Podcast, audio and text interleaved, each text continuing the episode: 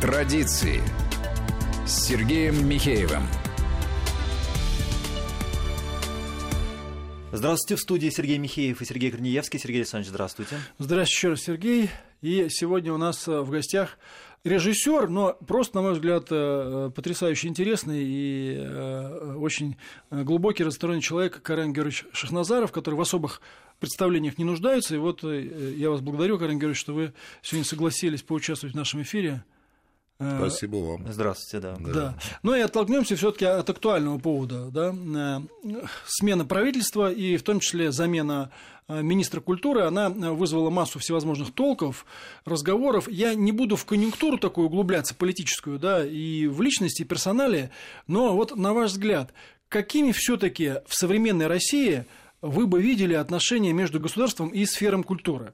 Потому что очень много разговоров про то, что, вот знаете, вот не смейте требовать с творческих людей какой-то ответственности.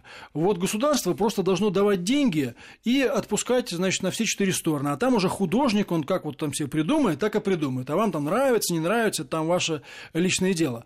Насколько я себе могу представить, я не хочу как бы программировать ваш ответ, тем более, что это и невозможно. Но вот мое личное мнение, если позволите, я скажу. Я считаю так, что если все-таки государство какую-то политику имеет и дает деньги, да, наверное, какая-то форма ответственности, хотя бы моральная, она должна быть. Вот ваш взгляд на эти вещи, как и в том числе человека из сферы культуры, как бы много лет. Ну да, но здесь весь вопрос в том, а что, собственно, государство хочет от культуры. И я бы сказал, что в этом, наверное, основная проблема современной России, что, в общем, мы... Это, это хотение государства никак не сформулировано. Ну, то есть я имею в виду, что вот, допустим, Советский Союз, да, там вообще от культуры хотели. То есть у культуры были свои задачи. Я, я сейчас не, не говорю, плохо, это хорошо, но, но в принципе были определенные установки. Они... Если хотите, даже, ну, я, я советский режиссер, да, я вырос э, в СССР, я воспитывался, я, я, я хорошо помню. В принципе, нам вкладывали в голову вот смысл, смысл нашего, нашего существования. Мы должны сделать мир лучше, мы должны сделать человека лучше. Это, это просто прямым текстом нам говорили, там, во ВГИКе, когда я учился, потом приходил молодой режиссер, когда там сценарий, допустим, принимали, не принимали, это, это была такая как бы установка. Порой это, конечно, выглядело уже достаточно догматично и, прямо скажем, тоже не вполне работало, но я имею в виду, тем не менее, это было, были конкретные какие-то цели, которые... перед нами ставили. Вот сегодня у нас государство никак не формулирует никаких вообще целей перед культурой.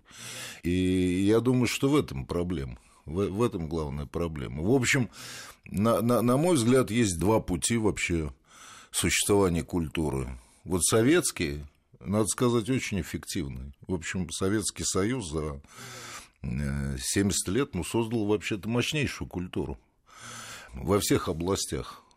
Она была, да, она, она была такая, как бы, государство этим занималось. Есть другой путь, американский. Надо сказать, американцы тоже создали мощную культуру, но там, в общем, государство впрямую никаким образом не, не, не участвовало в этом. То есть там, там, как известно, даже Министерства культуры никогда не было и нет. Тем не менее, надо отдать должное американцам, там, как ни говори, там, про их там, но они создали это, это, это культуру, понимаете? И э, вот в этом смысле ваш вопрос можно тогда переадресовать. Давайте разберемся, что государство, собственно, хочет от культуры. Какую, она, какую идею вообще должна российская культура нести?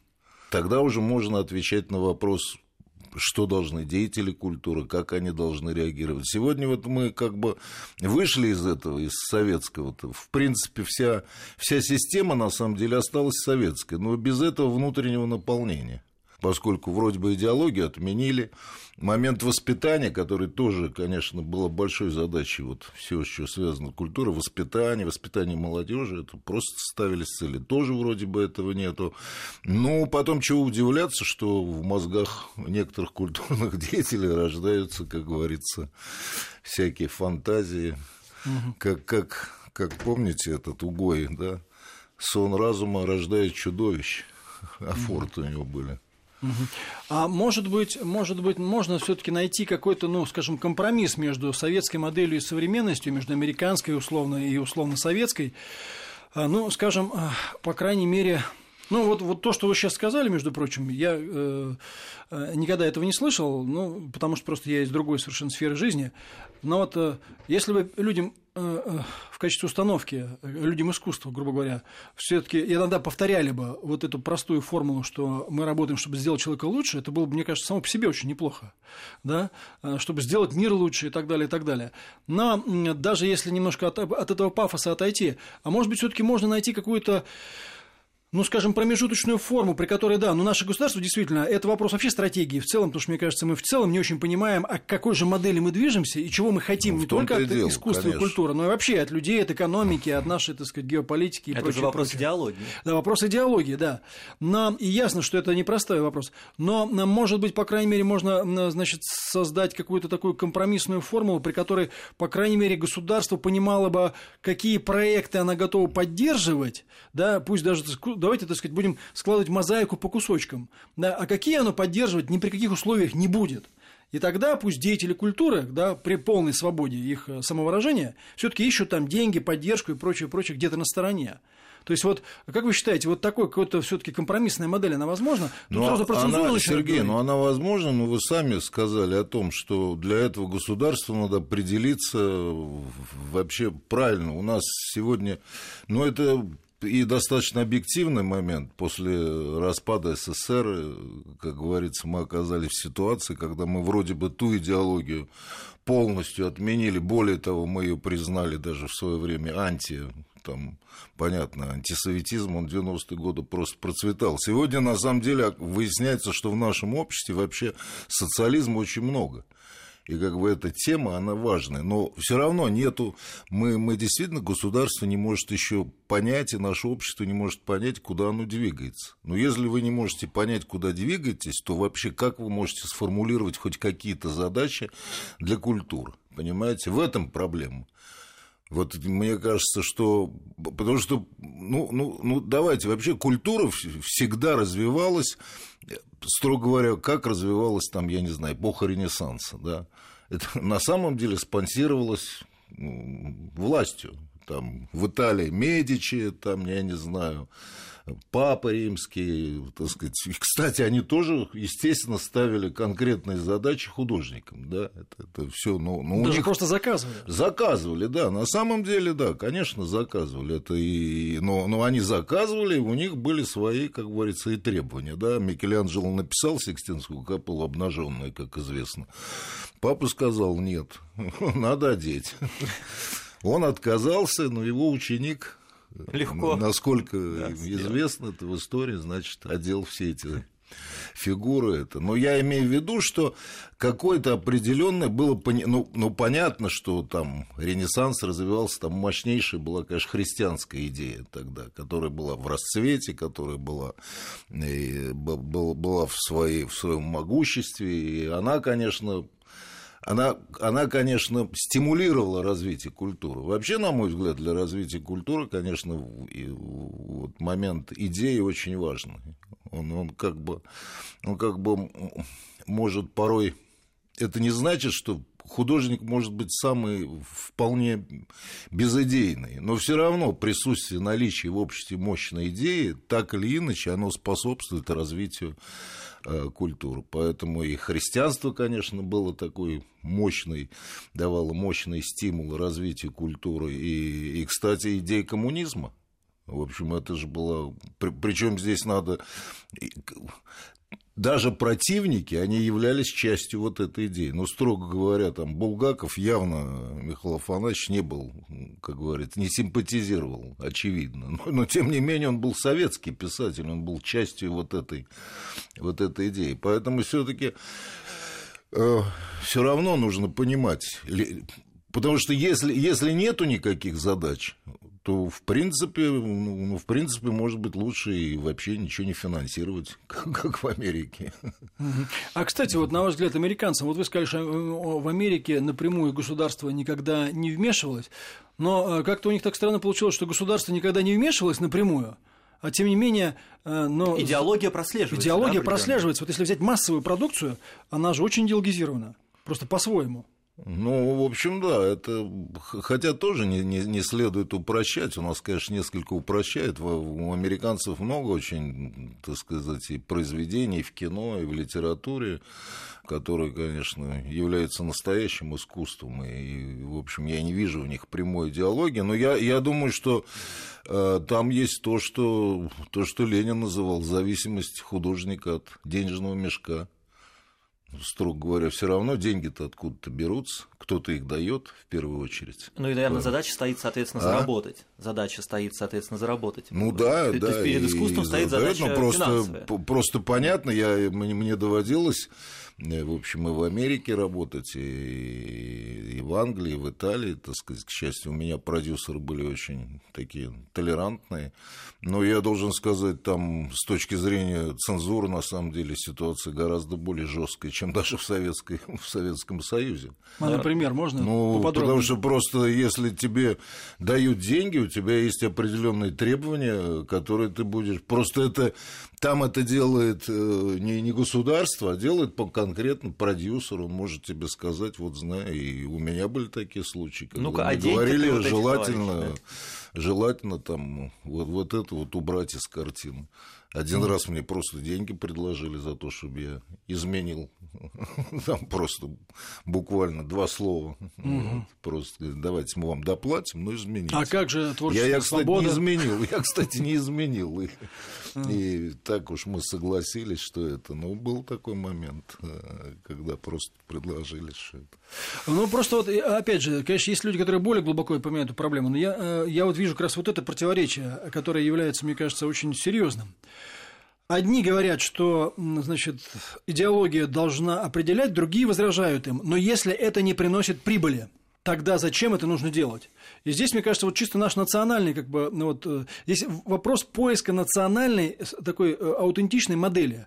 Потому что, к сожалению, получается так, что многое, что в, э, приносит прибыль в условиях нашей страны, объективно является разрушительным для ее основ, так сказать, исторической памяти, государственного устройства и много-много другого. Может быть, оно же, перенесенное ну, куда-нибудь я... в Штаты, просто зарабатывает деньги, а у нас нет. Вот как найти здесь какую-то середину? Нет, вы такие трудные вопросы задаете. Я а, думаю, конечно, что да. я... Да. Во-первых, я никогда не считал и вообще не считаю, что прибыль может быть единственным критерием вообще в кинематографе. Допустим, в кинематографе и в искусстве. Есть и... и другие очень важные, так сказать, и искусство совсем не всегда приносит, а часто вообще не приносит никакой прибыли, знаете. На самом деле, я думаю, многие... Ну, какую прибыль те же, там, я не знаю... полотна Микеланджело или Рафаэля приносили в свое время. Да ну, никакой. Одни расходы. Одни расходы, Одни расходы, да. И поэтому... Ну, а потому что не было системы проката. А? Каргеш, не было системы проката. Ну, системы проката не было. Галеристов не было. Ну, я, я, я, я, я считаю, что на самом деле... Если говорить по большому счету, деньги вообще как бы губят искусство настоящее вообще-то. Вообще-то губят. С этим, с этим ничего не поделаешь. Вот. Но ладно, это такой вопрос очень сложный, потому что мне скажут, хорошо, а как же хоть какие-то критерии, тут это хоть какой-то, вот он заработал деньги. Ну, вы правы, там такие, так, такие вещи деньги зарабатывают, особенно в современном мире, что не дай бог, это от них вреда больше, чем, чем польза. Но я повторяю, я думаю, что... Это все можно нащупать только тогда, когда мы серьезно вообще займемся культурой. Вообще у меня ощущение, что наше государство и наша власть, она до сих пор это значение культуры не понимает. Сейчас сделаем небольшую паузу. Напоминаю, в гостях кинорежиссер Карен Шахназаров. Традиции.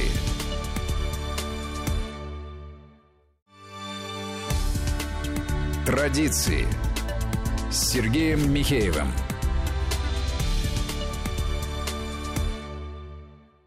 И мы возвращаемся в студию. У нас в гостях кинорежиссер Карен Шахназаров. Карен Георгиевич, мы вот э, говорили с вами в том числе о вот этой прибыльности и неприбыльности, но, может быть, э, может быть, я просто от вас слышал эту идею, может быть, здесь как бы, ну, каким-то вот подходом к решению этой проблемы было бы как раз вот то, о чем вы говорили. Тот, кто может заработать, пусть зарабатывает сам. А вот государство, оно должно помогать не тем, не, не с точки зрения прибыльности или неприбыльности, а как раз с точки зрения, ну, каких-то вещей, которые... Ну, ну... в принципе, это логично, конечно. Зачем, если государство инвестирует, строго говоря, помогает, вкладывает деньги в культуру, то его задача не, не получать от этого прибыль. Иначе тогда государство что, становится как бы... Бизнесменом. Бизнесменом, да, да, но у государства совсем другие задачи. Государство должно как раз стать... Те, кто может заработать, ну, пожалуйста, вот они и должны зарабатывать. Но для этого они могут искать деньги в других источниках. Проблема советского, конечно, вот, допустим, кино была в том, что ты не мог вообще нигде деньги найти. То есть у тебя был только один источник, это вот, ну, государство, Госкино СССР, и, строго говоря, все, никаких у тебя это. Но сегодня, надо сказать, совсем другая ситуация. Сегодня ты можешь найти деньги. Есть бизнес, дают деньги. Это можно уговорить, найти. Есть коммерческие компании. Поэтому, конечно, задача государства, на мой взгляд, она не, не в том, чтобы зарабатывать деньги. Задача государства в том, чтобы именно создавать культуру, исполнять те задачи, которые как раз коммерческая часть может не создавать. Ей вот. Просто не нужно. Ей это не нужно, да. А еще, Карен Георгиевич, считается, например, что зрительский интерес – это один из критериев успеха. А вот если…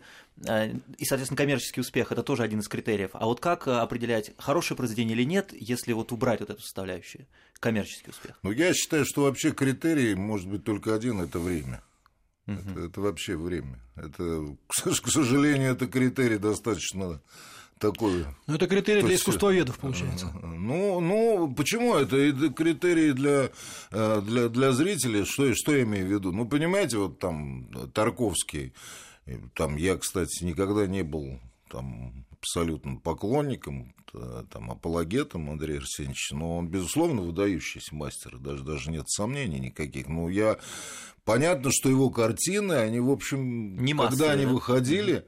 Они, конечно, не собирали, а некоторые просто, просто совсем там... Ну, вот сейчас не, бы они не, в прокате нет. провалились, я думаю. Сейчас, да, но дело все в том, что, понимаете, вот прошло пятьдесят лет, и многие из тех картин, которые были хитами, параллельно с картинами Андрея Арсеньевича, их давно забыли, а его-то картины все время работают. Я вам даже скажу, как директор Мосфильма, их постоянно покупают во всем мире.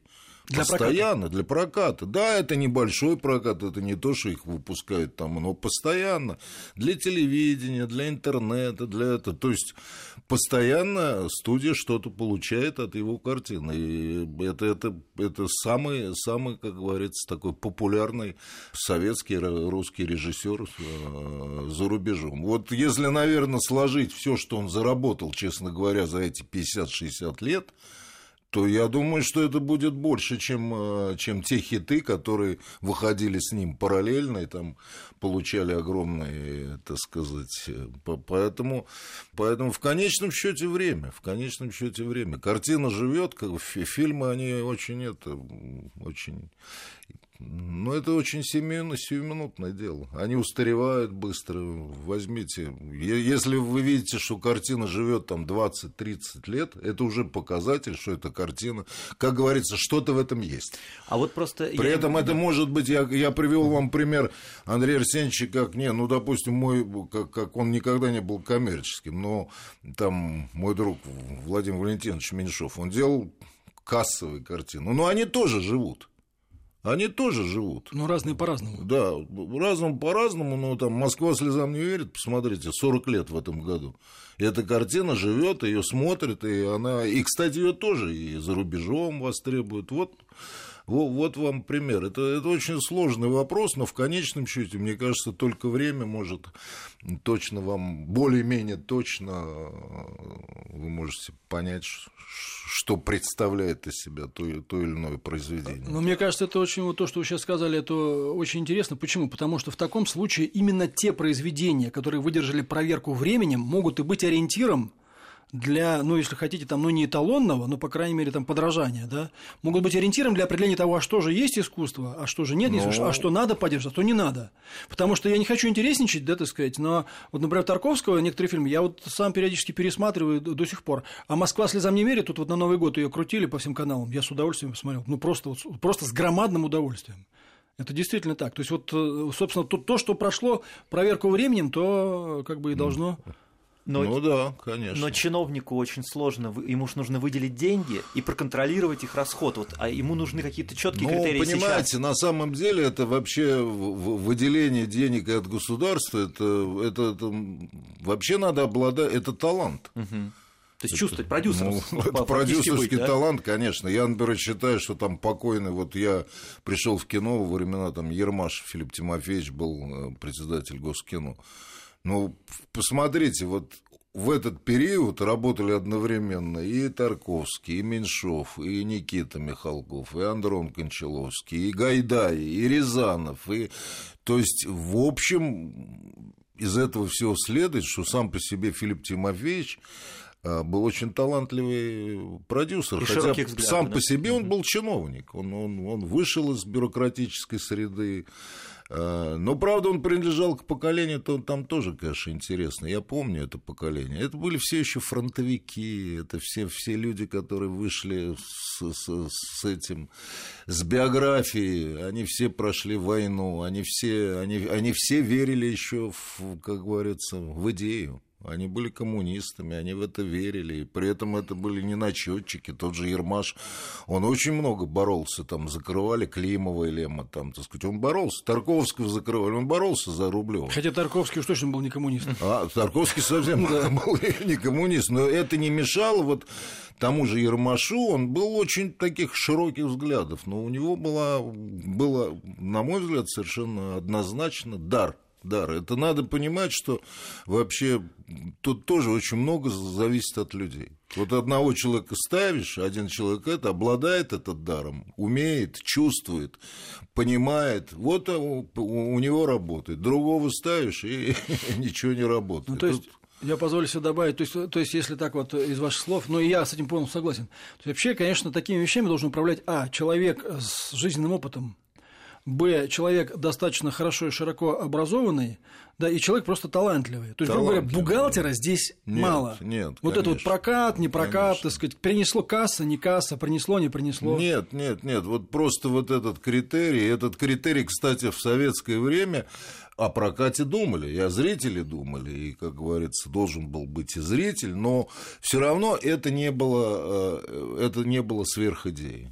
Это не было сверхидеей, и вот вы правы, что это... Но это надо обладать талантом, это, это не такое простое дело. А найти талантливого человека на этом месте, но вообще-то талант, он всегда редок, mm. это редкий товар, поэтому... Но, но, но это надо понимать, что... И, и люди, которые вот занимаются господдержкой вообще, они должны обладать вкусом, чутьем, интуицией, пониманием. И это, это очень важно, да. Это, это, не, это не просто формально-бюрократическая должность. Но из этого должна, и, мне кажется, проистекать и важность отношений в целом государства к сфере культуры. Потому что, мне кажется, они сейчас хотят найти какую-то такую очень простую формулу. Вот одни говорят, давайте ориентироваться на кассу. Другие говорят, нет, пусть вот свободные художники как угодно косячат, так сказать, вы им давайте деньги. Ну, я думаю, Сергей, все это идет от того, что, ну, понимаете, здесь есть, на мой взгляд, и некая объективная составляющая. После, опять повторяю, после девяносто первого года страна разрушена, идеология разрушена, вообще ориентиров никаких нету. И, в принципе, мы фактически заново формируем сейчас и страну строим, и на самом деле очень мало времени прошло, тридцать лет. Это вообще для того потрясения, которое пережила наша страна, это вообще очень мало. Вот. Но и мне кажется, пока еще и нет понимания вообще значения культуры. Вот такое ощущение, что вроде бы это так, тут важно вот много другого, оборона, там, не знаю, эти, экономика, вот надо, надо то, то делать, построить, аэропорты, все это важно, но вроде бы культура на этом фоне выглядит как самая такая уже, там потом когда-нибудь мы и займемся. Но я должен сказать, я уже говорил про это, не потому что я работаю в этой сфере, а потому что, ну, это мое абсолютно трудно опровергнуть, на мой взгляд. Вообще истинная цель нации – это создание культуры. Вообще вот главная цель в чем существование нации? Что от нации остается, да? Ну, вообще-то остается культура. В общем, никто не помнит достижений Древнего Рима в области э, строительства военной, как говорится, системы. Или, хотя фин... она была, или финансов. Да, или финансов. Хотя, хотя она была великолепна, кстати. Военные там, римляне же великолепные были, вояки, организаторы, мы все это знаем, легионы и прочее, прочее. Но, в принципе, этого мало кто помнит. На самом деле, от Рима осталось, конечно, э, это потрясающий там, пантеон в Риме, потрясающая архитектура, достижения там, в области культуры, прежде всего. Карен Георгиевич, вы говорили про достижения Рима, про то, что культура действительно осталась от ну Рима, да, как самая принципе, яркая. Ну да, то же самое, вообще-то, прежде всего, вот возьмите там, мы, мы русскую культуру, прежде всего мы знаем там, девятнадцатый век. Ну, понятно для нас, это, это в, в первую очередь не Николай Первый, не Александр Первый, там, какие бы я и так сейчас оценок не, не даю, и не Аракчеев, и не, не еще кто-то, а это Пушкин, да, это Лермонтов, это Петербург, потрясающе построенный, да, это... Композиторы есть, все в девятнадцатом веке русские практически. Композиторы, там, Чайковский, все. Бородин, там, Толстой, Достоевский, вот, вот что вообще прежде всего дал, и это знает весь мир. Мало кто помнит, что там...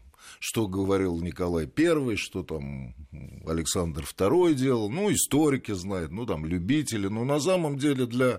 в целом это прежде всего те достижения, действительно выдающиеся достижения культуры. Поэтому вот исходя из этого надо понимать, что, вот, на мой взгляд, собственно, создание культуры – это и есть... Это, это и есть смысл существования нации. Все остальное – экономика, финансы, оборона – это на самом деле... Только средства для того, чтобы осталось что-то такое вечное, а это вечное есть как раз то, что мы называем культурой. Но с политической точки зрения я бы здесь добавил от себя, что на самом деле наличие действительно аутентичной такой самобытной, если по-русски говорить, культуры, собственно, и является одним из признаков состоявшейся нации как таковой. Конечно. Потому что, скажем... Ну, кстати, политика – это тоже часть культуры, конечно, на самом да. деле. Политика – это тоже часть как культуры. Как вот вы про религиозно сказали, военная культура военного строительства и прочее, прочее. То есть, многие, в истории планеты было огромное количество государств, которые действительно ничем не запомнились. Они, они были, но о них, собственно да, говоря, и вспомнить никто не может. Да, они растворились в небытие, и они ничего не оставили после себя. На самом деле, в этом смысле, да, вы правы. Вообще-то, если так реально посмотреть, очень мало государств, образований вообще что-то после себя оставили. Потому что огромное количество разных стран на разных континентах, вот они были, историки, специалисты об этом знают, вот там даже была такая-то война или что-то в этом роде было, но они после себя не оставили ничего, кроме узкоспециальных знаний у этих историков. Карен Георгиевич, а как вы относитесь к тому мнению, что вот творцу лучше всего работать, и он более продуктивен в сильных ограничениях, вот если на него давить... то лучше получается, чем если полностью дать свободу. Ну, когда, как когда, когда он распустится и ничего хорошего не сделает. Есть такое мнение, да. Начнет выпивать. Да, скорее всего, сопьется, в общем, да. Ну, да, вы меня тут, я сейчас скажу вам, да, и буду, стану сразу... Врагом всех культурных деятелей. Врагом всех культурных деятелей. Но вообще я должен сказать, что в этом есть доля истины. Да, да, нужны ограничения. В, да. в, в, этом, в этом, безусловно, есть. Это, это в большой степени стимулирует. стимулирует, и вообще-то надо сказать, что э, я вообще к этому вопросу отнош, отношусь так, достаточно скептически. Слушайте, вообще вся, кстати, великая русская литература девятнадцатого века, она вся, между прочим, существовала под жестокими цензурными ограничениями, жестокими. Понимаете, это, как говорится... И тот же Александр Сергеевич Пушкин, лично которому царь, да. Да, Николай Первый говорил, я буду твоим цензором. Какое напряжение, наверняка. Да, да, это, как говорится, и, и Толстой, у которого не, не, не публиковали, эти, что-то было, по-моему, после смерти уже опубликовано из его произведения. То есть это было достаточно, да. Поэтому... Потом дело ведь в том, что хочешь, не хочешь, но цензура, она существует и не государственная. Ну, как вы говорили, продюсеры. Есть некие негласные правила. Ага. которые все понимают, что этого лучше не делать. Целее будешь. В Америке это же очень сейчас ярко, и про женщины, меньшинства и так далее, и это действительно все понимают, хотя это никак не прописано. Это нам не образец. Да, ну я имею в виду, что есть такие правила. В Америке, на самом деле, на мой взгляд, очень жесткая цензура, но она не... Они сумели создать такое общество, которое вроде бы на государственном уровне ее нету, а на самом деле ты просто... Там очень много вещей, которые ты просто не можешь об этом даже помыслить, чтобы сказать. Одно да. слово, масоны. Ну, в этом есть. Нет, ну а что, конечно, так оно и есть, собственно. Это и есть тайное искусство управления. Они так себя и позиционируют. Да, в этом, в этом есть. Их не видно, они есть. Да, они, они очень... И там, и там это... Там таким... Тебя не... Ты просто исчезаешь. Становишься нерукопожатным. Ты просто исчезаешь. То есть тебя не сажают, не расстреливают? Тебя не сажают, не это, там, не высылают, как в Советском Союзе, надо сказать, была эта фишка, там, что-нибудь такое, как-то или выслать, там. Ну, это по-русски так, по-нашему, понимаете? Да, да, да, у них нет, но у них просто тебя...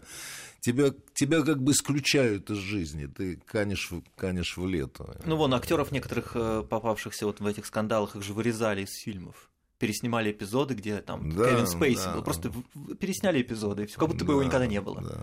Это, да. Я, я вообще считаю, что это вообще все очень странные истории.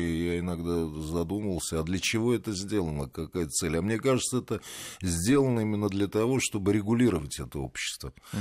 Потому что сама по себе причина, по которой это делают, она ничтожная. Но зато таким образом показали, что, ребята, имейте в виду, имейте в виду, если по такой бессмысленной причине таких больших мастеров можно уничтожить, то вы можете понимать, бездоказательно, что, просто что вам вообще mm-hmm. надо думать, когда что-то вы делаете. Мне кажется, это такая акция устрашения, я бы сказал. Mm, интересно. Вот так я, вот так я на это смотрю, потому что ничем другим я не могу вообще объяснить вот это. А вот как акция устрашения, то есть это проникает, то есть ты понимаешь, слушай, тут вон...